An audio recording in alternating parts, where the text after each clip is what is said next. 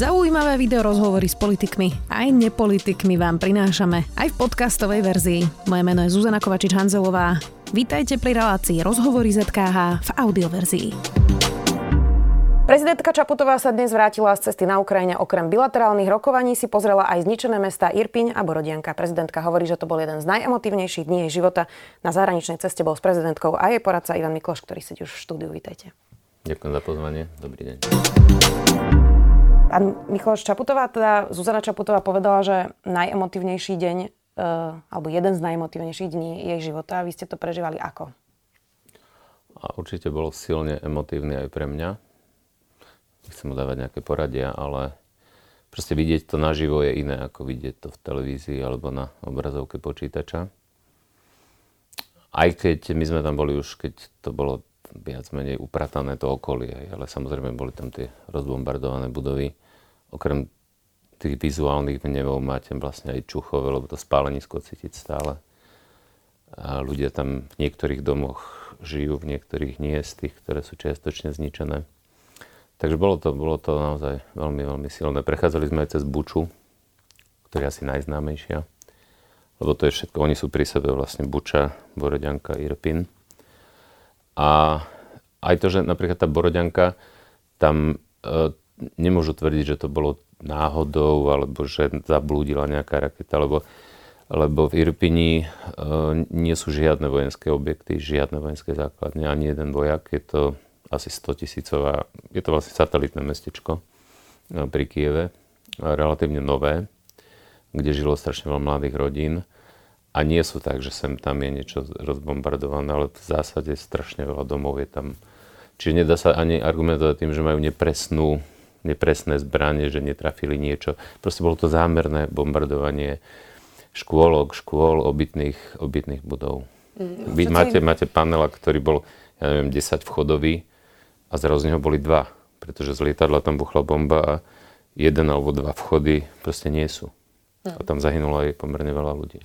Všetci, e, ktorí teraz boli na Ukrajine, hovoria, že tá devastácia je obrovská. Čiže toto ste tam videli aj vy. No a to sme ešte nevideli tú naj, najhoršiu devastáciu, lebo oveľa horšia devastácia je na východnej, juhovýchodnej Ukrajine. Mariupol je takmer úplne zničený. Charkov, centrum Charkova je, je, je takmer úplne zničené. Uh, Melitopol a ďalšie, ďalšie mesta, o ktoré sa dlho bojovalo, sú, sú zničené takmer úplne. Hmm.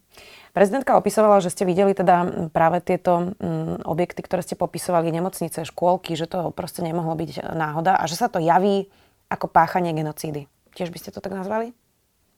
Viete čo, mne tieto diskusie o tom, či to je genocída alebo nie je, ako je definovaná genocída, pripadajú nie veľmi zmysluplné. Dá sa povedať celkom určite, že to, čo Putinov režim pácha na Ukrajine, je nezmyselná vojna, vrátanie vojnových zločinov, vrátanie snahy proste vymazať jednu krajinu z mapy. On sa tým aj netajil, že vlastne to ani nie, nie je národ, že to sú vlastne takí menej cenní Rusi, ktorí zablúdili a teraz treba vrátiť. Čiže áno, ja by som to kľudne nazval aj genocidou, bez toho, aby sme skúmali teraz definíciu slova genocida alebo nie. Ako vyzerá teraz život v Kieve oproti tomu, čo ste tam zažili ako život v Kieve pred vojnou? No, ja som si ho veľmi neužil teraz, lebo my sme boli jeden deň, my sme vlastne jednu noc išli vlakom tam, druhú noc vlakom naspäť, e, pretože do Kieva sa nedá lietať samozrejme.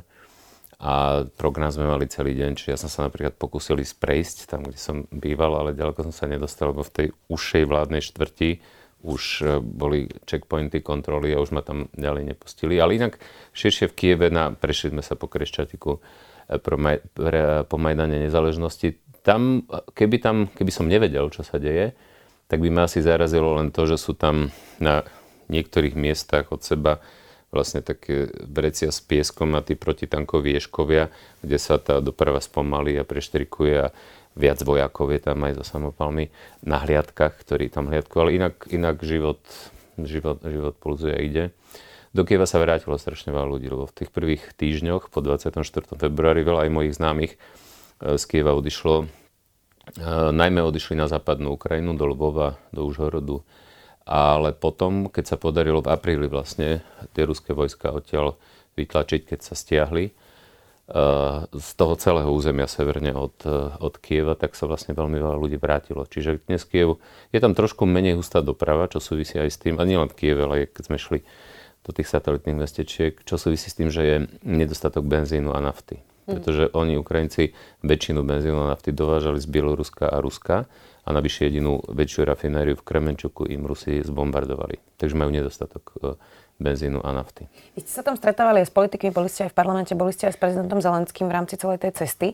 Tak ako vyzerajú politici, ktorí majú už tretí mesiac v kúse vojnu v svojej krajine? Väčšinou sú neoholení, väčšina z nich je oblečených v, nie v maskačov, ale tak, tak vlastne ako Zelenský. Zelenského asi uh, vie každý poznať, keďže je veľmi aktívny, vystupuje. Čiže aj predseda parlamentu bol v takom outfite. Nakoniec aj my sme boli v takom, že pevná obu a a Asi športom skôr. Uličky, teda. Nie, nie. Aj, aj kvôli tomu nie, že keď sme, keď sme, boli, keď sme boli vlastne v Irpini a v Boredianke, tak tam ešte predsa len sú, sú, môžete sa aj zraniť alebo na niečo ostré vstúpiť. Ale aj celkovo, aj tým, že oni vlastne sú takto. Čo je samozrejme aj, aj vec praktická, keďže sú vlastne od nevidím do nevidím v práci a je to aj pohodlnejšie a, a má to zrejme aj nejakú politickú symboliku v sebe. Jednoznačne. E, vy ste sa nedávno stali členom poradného výboru Ukrajinskej národnej rady pre obnovu Ukrajiny. Má to teraz zmysel hovoriť už o obnove, keď naozaj ešte tá, ten koniec vojny je v nedohľadne? Určite má. Ja som, takto, ja som členom Medzinárodného poradného zboru, International Advisory Board. Národná rada e, pre obnovu Ukrajiny je vedená prezidentom Zelenským.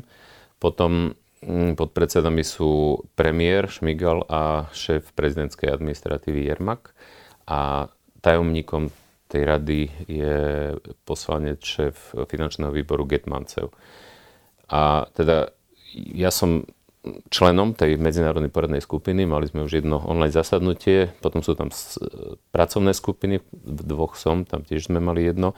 Či to má zmysel? Má, lebo už aj v tom ušom slova zmysle, v ušom slova zmysle obnova a rekonštrukcia je vlastne obnova vojnou zničenej, dajme tomu infraštruktúry, objektov a tak ďalej, tak samozrejme minimálne v tom území, kde, boli, kde ruské vojska boli, alebo ktoré bombardovali, ale už je dnes tam e, takmer úplná istota, že už sa to nezopakuje, okrem možno nejakých sporadických náletov, tak tam má zmysel hovoriť aj o fyzickej rekonštrukcii, nazvime to tak. Ale ono sa to myslí širšie, ono sa to myslí obnova aj v tom zmysle, ako čo najefektívnejšie a najzmysluplnejšie využiť zdroje, ktoré sú k dispozícii a budú k dispozícii. Aj dnes Ukrajina dostáva pomerne veľa aj výhodných pôžičiek, aj grantov, aj zo strany jednotlivých štátov, aj zo strany medzinárodných finančných inštitúcií. Dá sa predpokladať, že budú aj programy, ktoré budú, povedal by som, väčšie, systémovejšie, niečo ako Marshallov fond alebo Rebuild Ukraine je už príprava nejakého projektu z Európskej únie.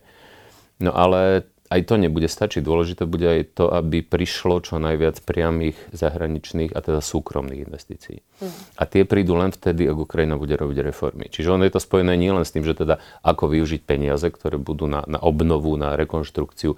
Ukrajina odhaduje, že len v infraštruktúre, teda čo sa týka ciest, diálnic, prístavov, letísk, sú tie škody za vyše 100 miliard dolárov a celkovo ekonomické škody aj vrátanie ekonomického poklesu sú okolo 600, 500, 600 miliard dolárov. Čiže bude to obrovská výzva samozrejme hlavná, hlavné nejaké úsilie a aj hlavné možnosti tej rekonštrukcie prídu, keď sa vojna skončí. Ale aj tu je to spojené s tým, že ako sa skončí. Lebo nevyhnutným predpokladom úspešnej obnovy a relatívne rýchlej obnovy je, aby sa vojna skončila tak, aby to nezakladalo nové zdroje neistoty a konfliktov a problémov a rozporov. Hmm. Jedna vec je obnova finančná, to sú tie budovy, reformy, presne to, čo hovoríte, infraštruktúra, ekonomika, ale druhá vec je kapitál ľudí, teda o ktorých prichádza Ukrajina, jednak teda tým masovým útekom miliónov Ukrajincov, ale aj mŕtvými. Veď prezident Zelenský hovorí, že 100 e, vojakov denne zomiera, 500 sa zraní. Um, uh, tak mnohí civilisti aj zahynuli samozrejme. Čiže ako sa bude dať obnoviť ten mozgový e, kapitál, e, ktorý stráca Ukrajina. Nebude toto naj, najväčší problém? Je to jeden z veľkých problémov. A nielen vojnou. Treba povedať, že Ukrajina bola krajinou ešte pred vypuknutím vojny, ktorá strácala tento ľudský kapitál tým, že vlastne, tým, že tie podmienky životné boli také, aké boli, najmä v dôsledku toho, že, a, a, a platilo to najmä do roku 2014, pretože krajina nerobila reformy, neintegrovala sa, ten nefunkčný oligarchický systém vyháňal ľudí, najmä talentovaných a tých, ktorí proste nechceli, alebo nevedeli, alebo nemohli využívať tie kontakty fungovania v tom starom systéme. Len na ilustráciu, Ukrajina mala po rozpade Sovietskeho zväzu 52 miliónov ľudí. Pred vojnou, čiže v tom roku 2021, dajme tomu, sami presne nevedeli, koľko ich je, lebo posledné ščítanie mali v roku 2011, ale odhadovalo sa, že niekde medzi 37 až 40 miliónmi. Čiže z 52 na menej ako 40. Časť z toho, možno nejakých 4-5 miliónov, bolo stratou Krymu a Donbasu a Luhanska. Časti Donbasu a Luhanska ale veľká časť, viac ako polovica, bola určite emigrácia z dôvodu zlých uh, príležitostí. Teraz k tomu pribudlo zhruba 5,5 milióna ľudí, ktorí emigrovali do zahraničia a zhruba 11 až 12 miliónov, ktorí uh, emigrovali v rámci Ukrajiny. Čo je ale, v čom je šanca, čo je pozitívne, ale zase to súvisí s tým, ako sa vojna skončí, či Ukrajina tú vojnu vyhrá a Ukrajina mali by sme hovoriť, že Ukrajinci urobia všetko preto, ale mali by sme im pomôcť, aby to dokázali, lebo je to aj v našom záujme a záujme celého civilizovaného sveta, tak potom je šanca, že sa to môže zvrátiť. Ale na ilustráciu, my sme, prechá... my sme išli vlakom, ale sme teda leteli do Polska, a ono sme išli vlakom. A v tom meste, a nebudem ho menovať z bezpečnostných dôvodov, ale v tom, v tom hraničnom meste sme videli colnicu pri stanici. A zhruba dlhá, dlhá rada bola ale na oboch stranách. Čiže aj tých, čo odchádzali, ale dalo sa mi, že ešte dlhšia bola tých, čo sa vracali na Ukrajinu. A to ešte stále prebieha vojna. Čiže ja, ja verím, že, že keď sa tá vojna skončí, a verím, že sa skončí čo najskôr, aj keď sa neskončí tak skoro, ako by sme chceli, keďže ten výsledok je zatiaľ neistý, tak uh, väčšina Ukrajincov sa bude chcieť a bude môcť vrátiť. Mm. Rusko sa po viacerých nevydarených plánoch sústredilo teraz na východ Ukrajiny. Vy ste to už spomínali, že ten je teda zničený úplne najviac. Masívne bombardujú uh, viaceré mesta a podľa tých posledných správ majú pod kontrolou už 70 e, Severodonecka. Môže to skončiť teda tak, že východ Ukrajiny uh, a Krym si Rusi nechajú? A ako by sme sa v takomto prípade mali k tomu postaviť? Áno, to, čo sa zdá, že teraz... Čo, takto, ono je to tak. Luhanská oblasť, po je, je Donbass, potom je, je Mariupol, potom je Kherson. A dnes uh, Rusi majú pod kontrolou a tam získali v posledných týždňoch najviac. Získali v Luhanskej oblasti. Z tej Luhanskej oblasti majú už 95% pod kontrolou. Ten Severodonec, o ktorom sa hovorí, že ho naposledy dobili, to sa volá Severodonec, ale je to súčasť Luhanskej časti. Z tej Doneckej časti stále majú, ak sa nemýlim, menšiu časť, čo menej ako polovičku. Ale ale majú najmä tie južné časti, ktoré predtým nemali vôbec. A oni sa zjavne tam chcú zakopať, povedané v tom zmysle, že teda toho sa nebudú chcieť vzdať. Tam bude nevyhnutné, aby Ukrajina mala šancu aj na to, aby to územie dobila späť, ale tam je strašne dôležité, že dobíjať späť územie je veľa ťažšie ako brániť sa. Proste tý útočná sila musí byť oveľa väčšia ako tá, čo sa bráni. A aj preto Ukrajine bude treba pomôcť aj útočnými zbraniami, nie len tými obrannými zbraniami. A samozrejme, ruská taktika je odrezať Ukrajinu od Čierneho mora. Proste tieto územia už, už tam idú zavádzať rubel, už tam majú nejakú dočasnú správu a podobné, podobné veci. Takže bude, bude strašne dôležité, aby sa Ukrajina mohla vrátiť do pôvodných hraníc a teraz otázka je, do ktorých pôvodných hraníc. Riešenie, ktoré by bolo podľa môjho názoru skutočným riešením, ktoré by nezakladalo nové nestability a konflikty, by bolo vrátiť Ukrajinu do hraníc pred roka 2014. Teda vrátanie Krymu, vrátanie celého Donbasu a celého Luhanska. Len vtedy by platilo, že sme neakceptovali ako civilizovaný svet a Ukrajina vrátanie toho, že sme neakceptovali veľmi nebezpečný precedens zmeny hraníc silou. Či to bude možné alebo nebude možné, e, dnes je ťažké povedať, ale určite je potrebné urobiť všetko preto, aby sa to podarilo.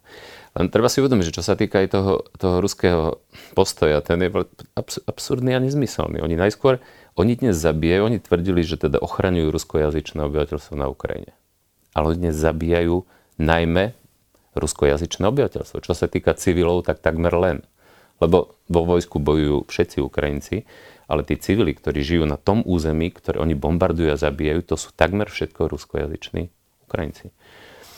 Čiže tam bude, tam bude naozaj veľmi, veľmi dôležité. No a tá absurdnosť je v tom, že oni zničia najskôr to územie a potom ho dostanú pod kontrolu a čo s ním budú robiť. Hmm.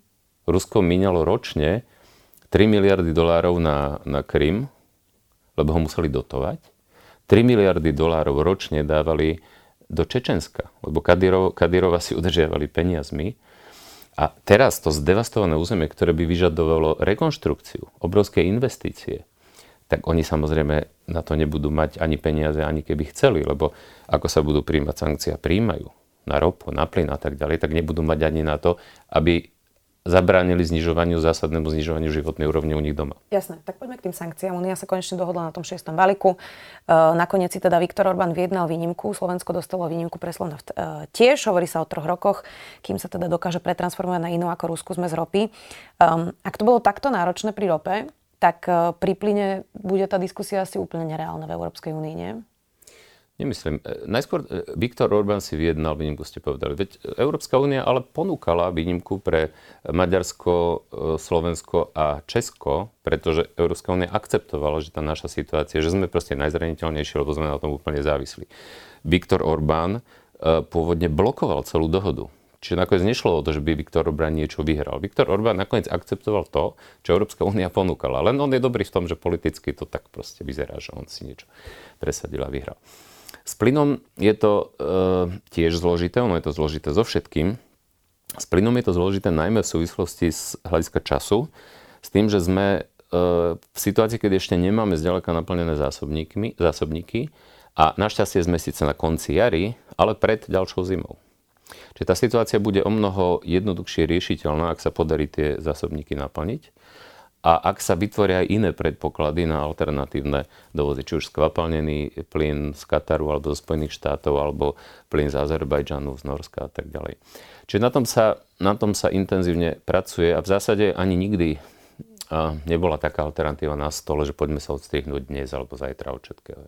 Ale išlo o to urobiť všetko preto, aby to bolo čo najskôr. Niektoré krajiny, ktoré na tom už predtým pracovali, to urobili dokonca. E, Polsko oznámilo Rusku na konci minulého roka, teda ešte pred vojnou, že od roku 2003 už nebude odoberať ruský plyn, pretože na tom intenzívne pracovali, najmä po roku 2014, keď videli, čo sa stalo a poučili sa.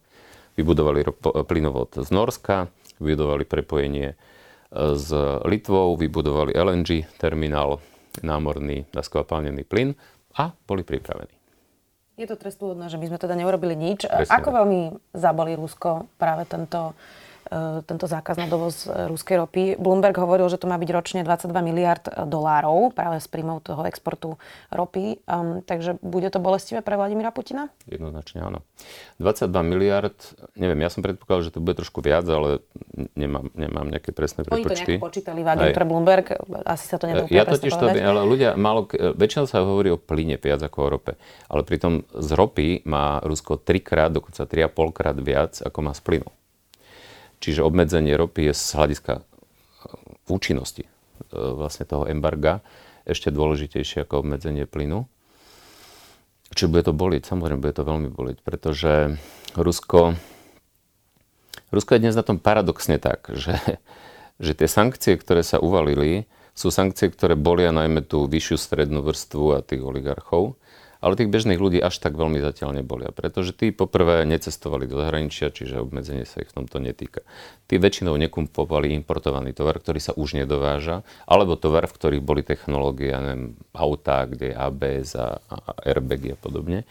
Ale aj tam sa prejaví ten vplyv, a to uznala aj sama e, šéfka Centrálnej banky Niabolina, že od e, jesene, od 3. štvrť roka sa tie vplyv tých sankcií bude prejavovať aj v živote bežných, bežných Rusov. Ale úplne zásadná je tá ropa a plyn. Pretože kým má Putin peniaze, neviem, či ste to zachytili, ale teraz, myslím, že 25. mal nejakú poradu, kde zadával úlohy zvýšiť dôchodky o 10%, zvýšiť sociálne dávky o 10%, zvýšiť príspevky rodinám, ktorých e, bojujú e, členovia rodiny. No lebo má peniaze. Lebo tie peniaze má z ropy a plynu.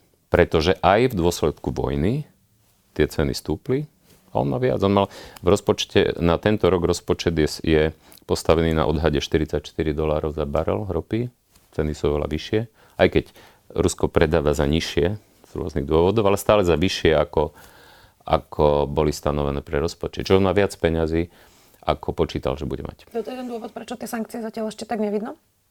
Toto je jeden z dôvodov. Ono, ono ich bude vidno totiž rôzne, napríklad to, že sa nesmú dovážať žiadne technológie, to, že, a tam je strašne dôležité to, že neviem, či ste zachytili, ale asi pred mesiacom Huawei oznámil, že odchádza z Ruska. Huawei je čínska firma, globálna firma, jedna z najsilnejších globálnych firiem technologických. A je to síce súkromná firma, ale v Číne žiadna ani tá najväčšia súkromná firma nerobí nič, čo by neodsúhlasil komunistická strana, teda Xi Jinping. Čiže je evidentné, že aj Čína prehodnocuje ten postoj a čínske firmy, pre čínske firmy je totiž západný trh rádovo desaťnásobne dôležitejší ako ruský. Ruský je veľký len na mape geograficky, ale z hľadiska hodnoty, z hľadiska objemu vzájomného obchodu je, je, je neporovnateľne menší. Čiže oni sa boja sekundárnych sankcií. Boja sa toho, že síce Čína neuvaluje sankcie, ale e, každý, kto porušuje sankcie západné, môžu byť na neho a dokonca majú byť uvalené sekundárne sankcie.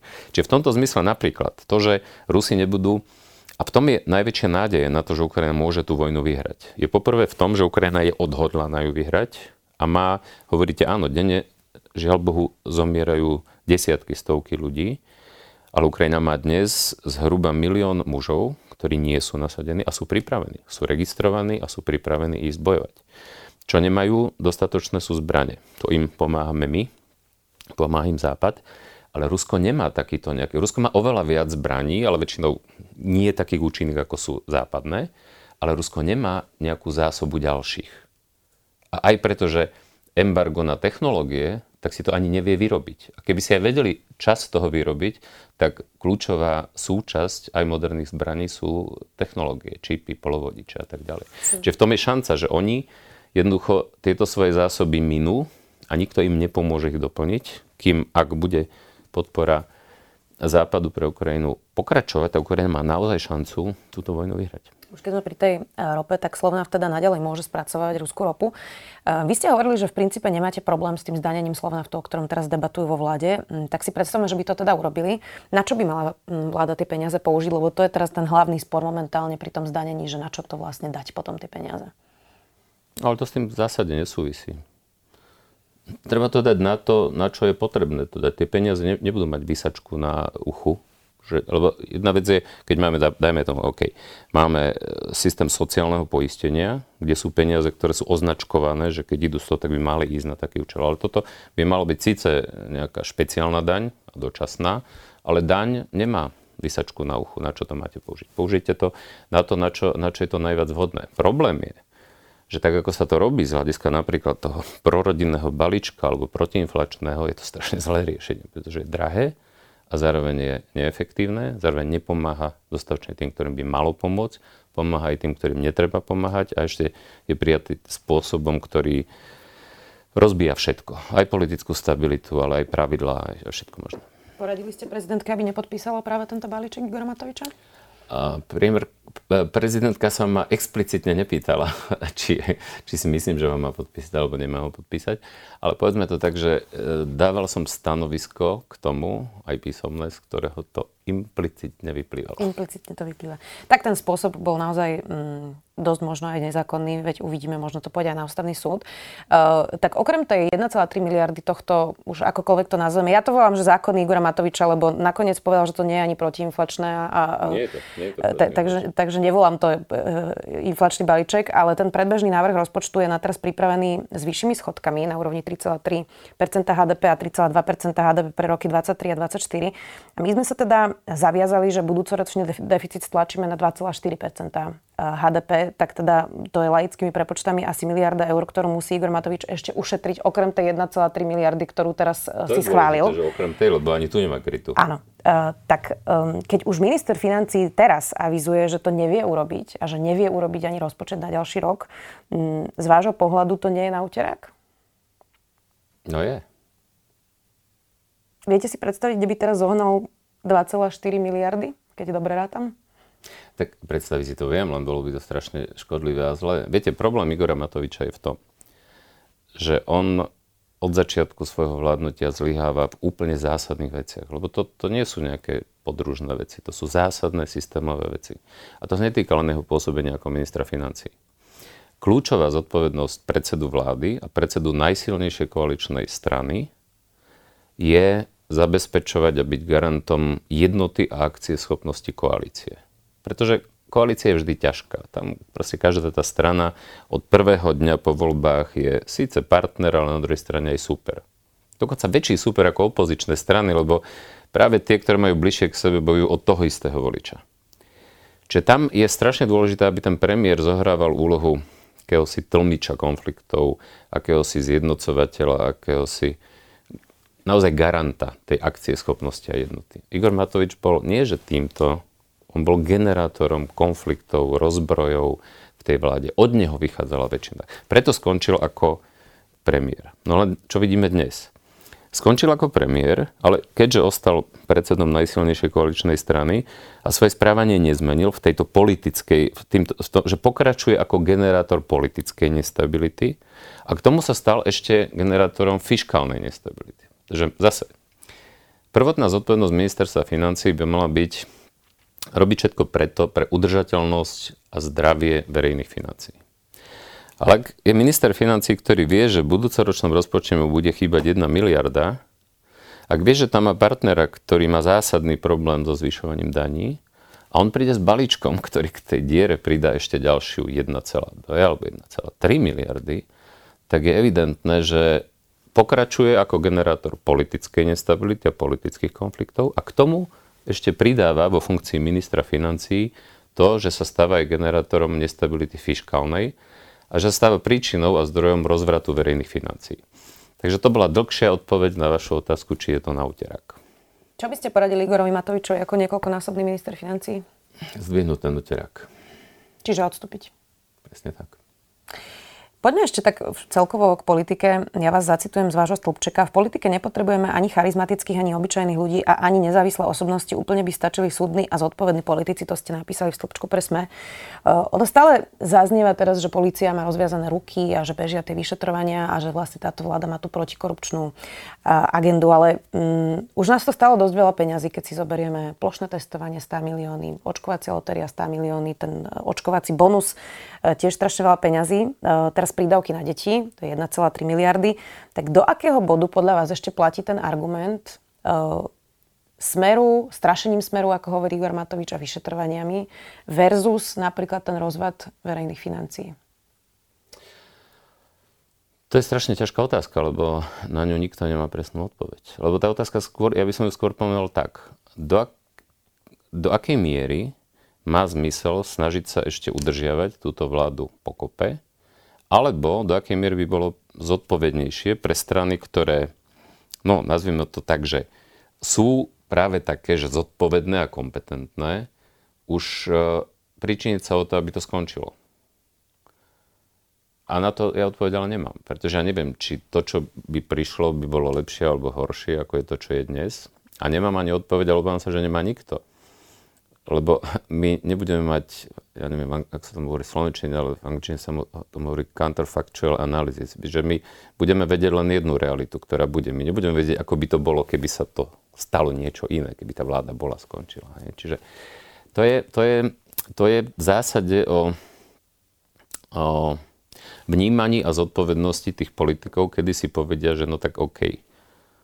On sa hovorí, že lepší hrozný koniec ako hrôza bez konca, lebo to, čo sledujeme, to je zatiaľ asi taká skôr hrôza bez konca. cyklus má vždy nejaký koniec, to ešte áno, zatiaľ na Slovensku. To, to áno, len, len tá otázka je áno, že otázka je presne takáto. Ak to teda takto nejako udržia do kope, lebo nikto nechce mať teraz odpovednosť za rozbitie koalície po tej skúsenosti z roku 2012, tak čo bude nakoniec horšie?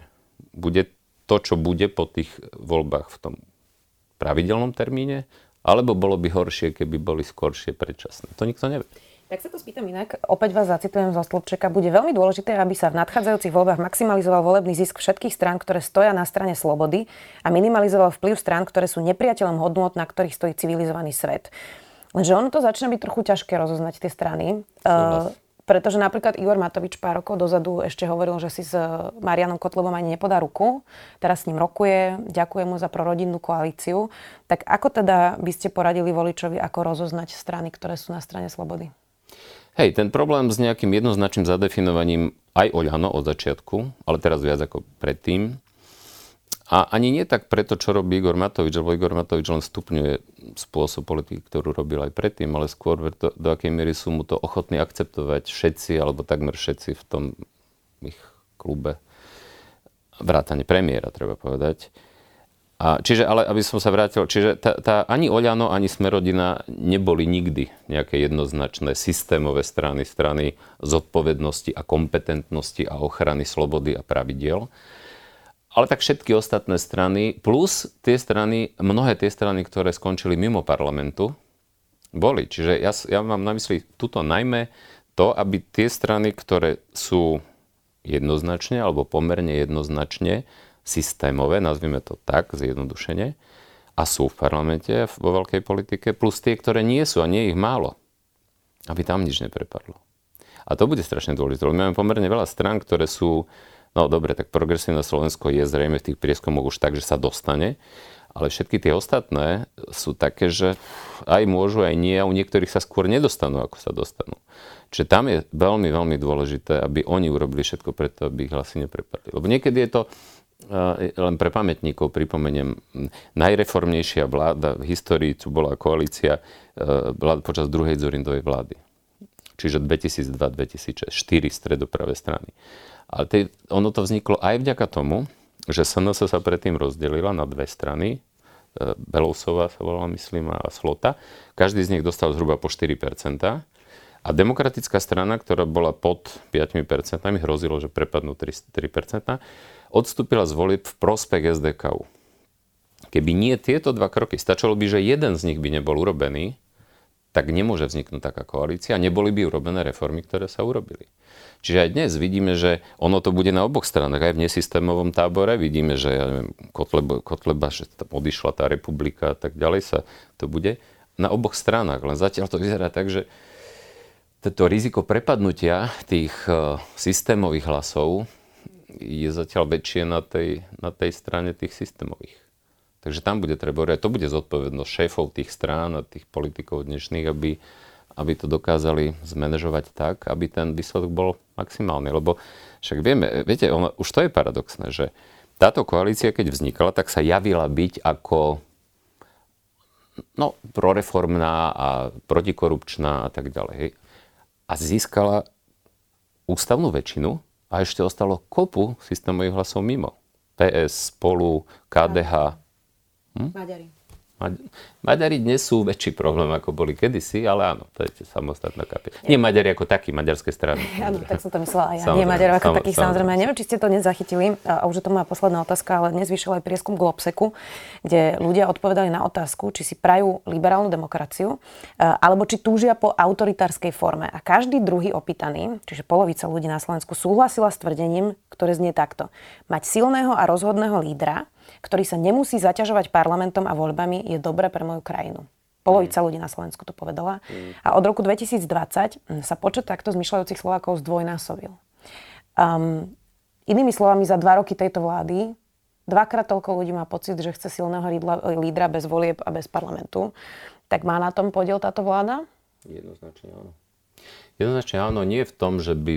E, ako som povedal, každá koaličná vláda je prírodzeným zdrojom napätia a vnútorných konfliktov. Len rozumná vláda to rieši pokiaľ možno v čo najväčšej miere vnútri.